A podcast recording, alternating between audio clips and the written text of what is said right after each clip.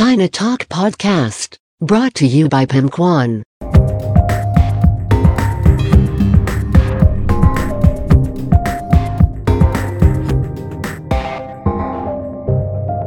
Catch up with the world. Catch up with China with China Talk Podcast. สวัสดีค่ะ ขอต้อนรับเข้าสู่รายการ China Talk Podcast รายการที่จะมาเล่าสาระความรู้เกี่ยวกับประเทศจีนในหลากหลายแง่มุม นำรายการโดยพิมพ์ขวัญอดิเทพสถิต แล้วเรามาเจอกันใน EP ที่ 25 แล้วนะคะ ก็ยังเป็นซีรีส์เรื่องเดิมค่ะ คือเรื่องอินเทอร์เน็ต แล้วก็ดิจิทัลในประเทศจีนนะคะ แล้วก็ยังคงย้อนกลับไปอยู่ในยุคที่ 3 นะคะ ของป่ายตู้ นั่นก็คือช่วงเวลาประมาณปี 2000 9 ถึง 2015 นะคะ อย่างที่เราได้ฟังไปในหลายหลายหลาย EP แล้วนะคะ ยุคนี้ก็เป็นยุคที่ยักษ์ใหญ่ไม่ว่าจะเป็นทั้งเทนเซนทั้งอาลีบาบาเนี่ยโหได้สร้างอาณาจักรแผ่ขยายอำนาจนะคะแตกกิจการไปหลากหลายสาขาเลยนอกเหนือจากธุรกิจหลักของตัวเองนะคะ แล้วก็เป็นยุคที่เรียกว่าใหญ่จน ยิ่งใหญ่นะคะกว่ายุคก่อนก่อนหน้านะคะส่วนป่ายตู้นะคะป่ายตู้เนี่ยนะคะธุรกิจหลักของเขานะถ้าถ้าเราย้อนทวนไปแล้วใน EP ที่24เนี่ยก็คือเรื่องของ Search Engine นะคะเป็นยักษ์ใหญ่ของจีนนะคะซึ่งก็ไม่ซับซ้อนนะคะเพราะฉะนั้นเรามาดูกันว่าป่ายตู้เนี่ยนะคะจะมาสร้างผลงานนะคะหรือธุรกิจอื่นๆเนี่ยได้ดีมากเท่ากับ เทนเซนนะคะหรือว่าอาลีบาบากันไหมนะคะเพราะว่าถ้าย้อนกลับไปนะแล้วถ้าเราจำความกันได้นะคะ ทั้ง TAB เนี่ยถือว่าเกิดมาในเวลาไล่เลี่ยกันนะคะตั้งแต่ยุคแรกของอินเทอร์เน็ตจีแล้วนะคะนั่นก็คือเทนเซนนะคะเกิดมา 1998นะคะอาลีบาบา 1999 นะคะป่ายตู้ปี 2000 เพราะฉะนั้นพิมพ์ขวัญเลยขอเรียกว่า TAB นะคะ เพราะฉะนั้น มาดูในยุคนี้กันบ้างนะคะ ของตัว B นะคะคือป่ายตู้ตัวนี้นะคะ ปี 2009 เนี่ยถือว่าเป็นปีที่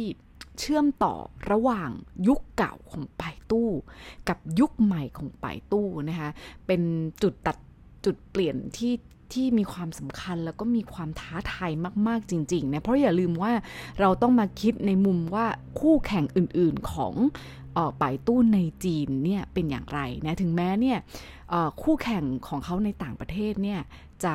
ตีตีแตกนะพ่ายแพ้ไปใช่ไหมคะแต่ว่าเราก็ต้องมาดูด้วยนะคะว่า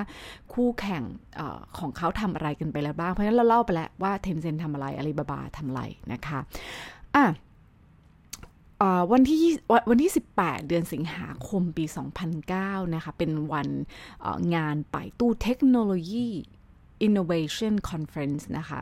หลี่เย่นหงนะคะ ได้แนะนำคอนเซปต์ใหม่แห่งวงการเทคโนโลยีอินเทอร์เน็ตเลยนะคะ ที่เขาที่ภาษาจีนเนี่ยนะคะ จะเรียกว่าควางจี้ส่วนนะคะ หรือว่าแปลเป็นภาษาอังกฤษก็คือ box computing นะคะ ซึ่งคอนเซปต์ box computing ของเขาเนี่ยเขา proud to present มาก ๆ เลยนะคะเขาบอกว่าเป็นกลยุทธ์ที่สำคัญ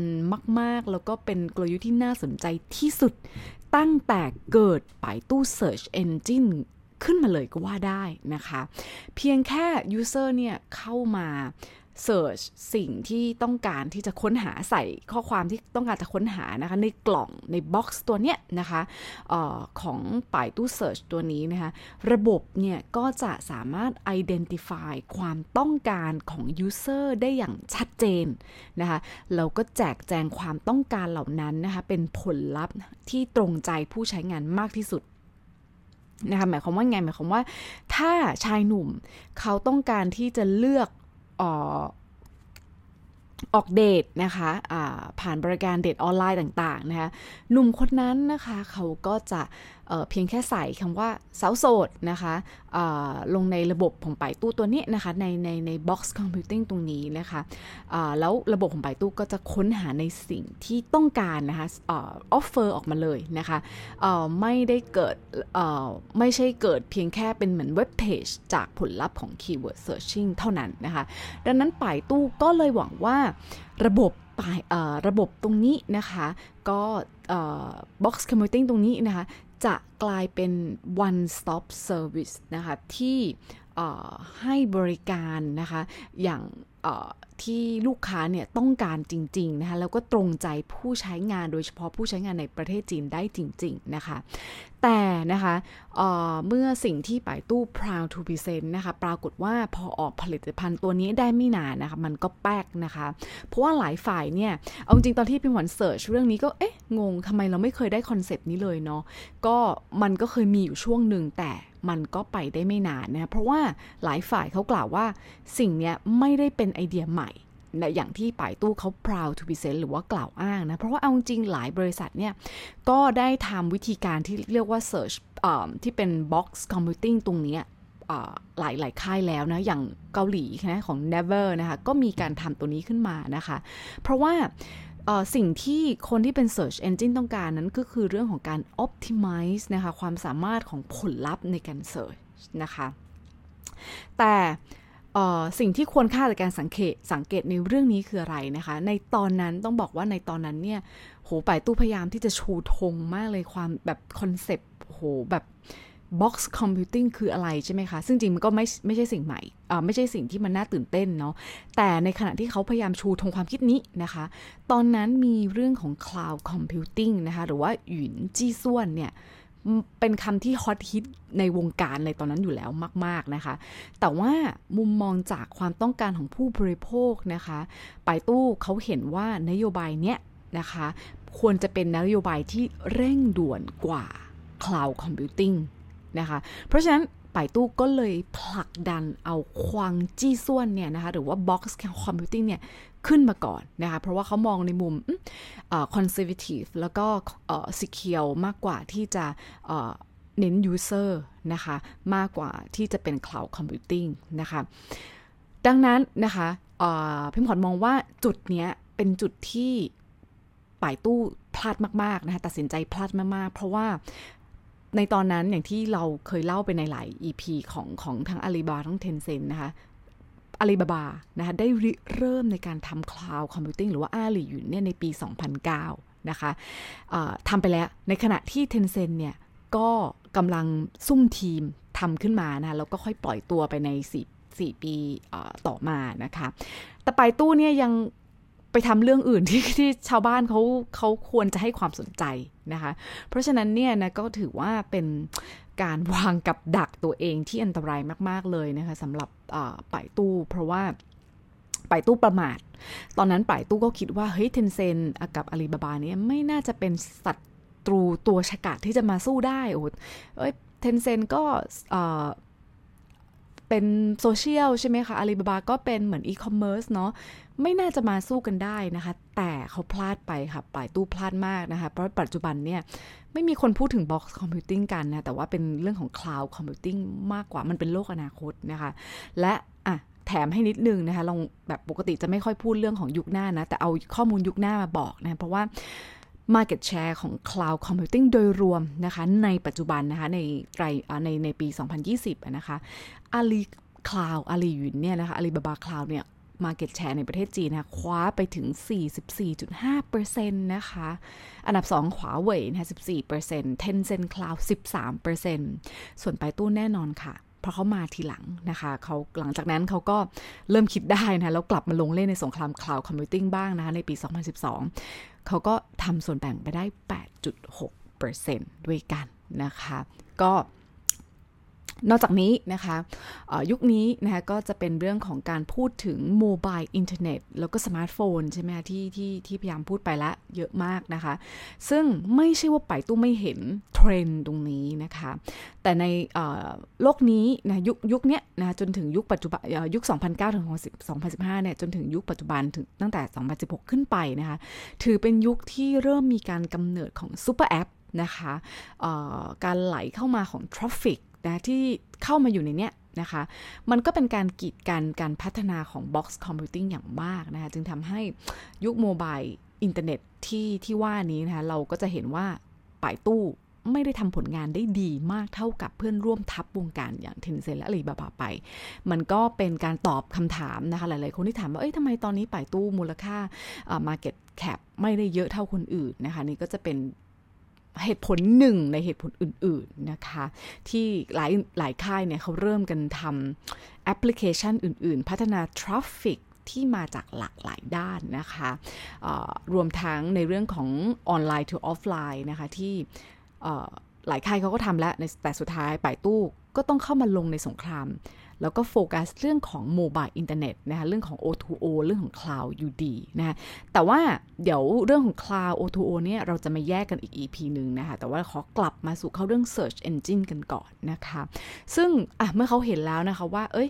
มันต้องเป็น mobile แหละนะคะยังไงมันต้องมาแล้วมันก็ต้อง put focus ตรงนี้ไปนะคะ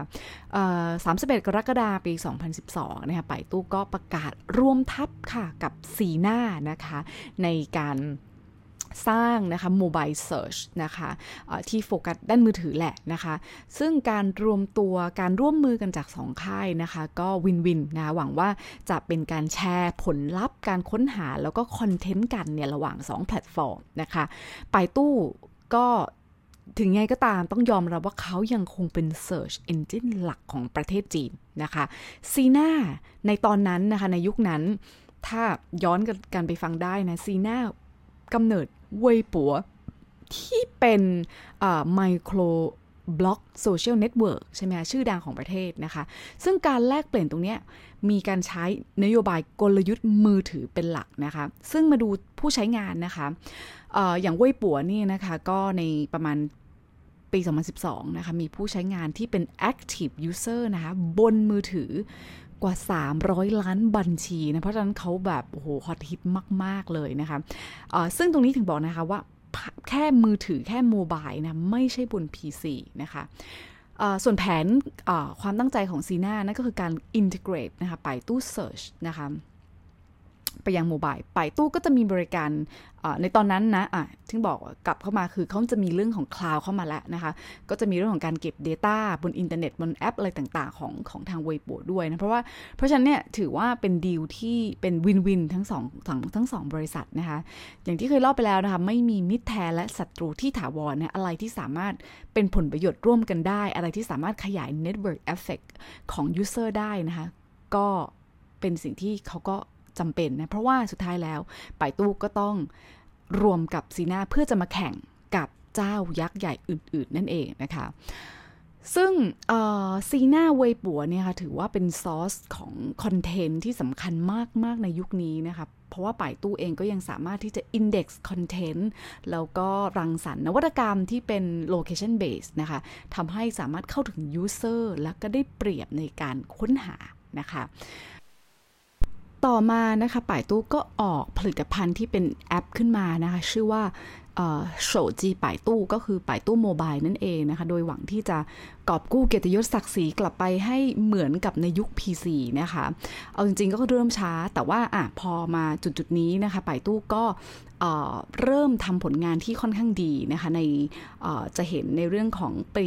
2014 เนี่ยนะคะ ก็เริ่มมี Market Share กลับเข้ามานะคะ ประมาณ 90% แล้วนะในส่วนที่เป็นโมบายนะคะ เพราะในส่วนที่เป็นเวลาจีนเขาจัดแรงกิ้งกันนะคะเขาจะแยกเป็น PC เท่าไหร่โมบายเท่าไหร่นะแล้วก็ภาพรวมเท่าไหร่นะคะก็เพราะฉะนั้นเนี่ย PC ถือว่าเขายังคงทำผลงานได้ดีนะคะไปตู้นะคะแรก ๆ ก็ยังไม่ถึง 90%แต่ว่าพอเริ่มที่จะมาโฟกัสตรงนี้มากยิ่งขึ้นนะคะ ก็กลับเข้ามานะคะ สร้าง Market Share ในเรื่องของ Mobile Search ได้กว่า 90%นะคะ แต่ว่า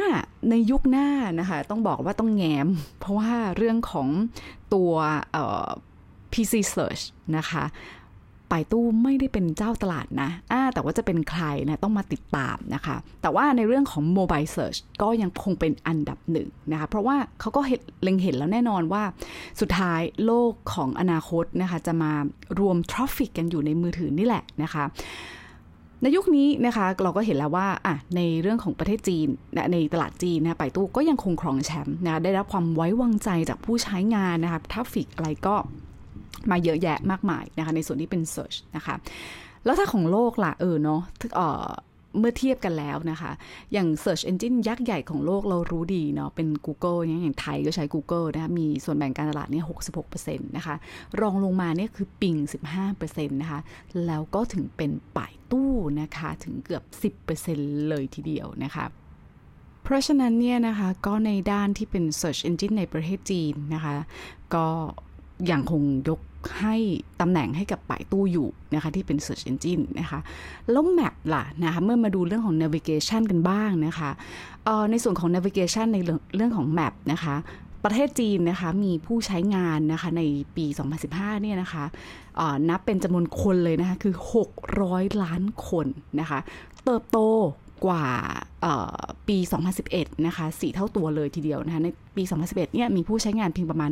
135 ล้านคนเท่านั้นเองนะคะ แล้วเราเคยพูดไปแล้วใน EP ที่22นะจากผลสำรวจของ iMedia เนี่ยนะคะ ผู้ที่ครองส่วนแบ่ง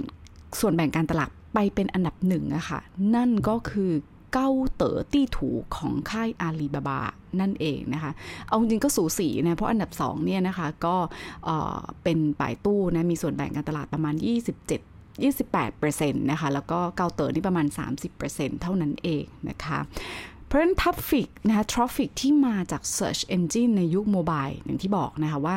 เป็นอะไรที่ท้าทายมากนะคะ ในยุคนี้นะคะจะมีผู้ที่เข้าถึงข้อมูลข่าวสารเนี่ยผ่านแอป พลิเคชันนะคะอย่างที่เราอยู่กันในยุคนี้แหละนะคะในในโลกตอนนี้เนี่ยนะคะแล้วก็หลากหลายบริการนะคะก็ผ่านแอปนะคะแล้วก็เป็น close loop นะคะที่ให้ผู้ผลิตนะคะให้ผู้ใช้งานเนี่ยสามารถผลิต content นะคะแล้วก็ lead traffic ได้ในที่สุดนะคะไม่จำเป็นต้องมาเข้าผ่าน Search นะคะหรือ Portal ต่างๆแล้วนะคะ เพราะฉะนั้นเรื่องราวต่อไปของไป่ตู้ถึงบอกว่า เขาจะไม่ต้อง เขาจะไม่สามารถทำแค่ search ได้นะคะ ไม่งั้นเขาจะตามคู่แข่งอื่นๆ ไม่ทันนะคะ อย่างอาลีบาบานะคะ ก็ถ้า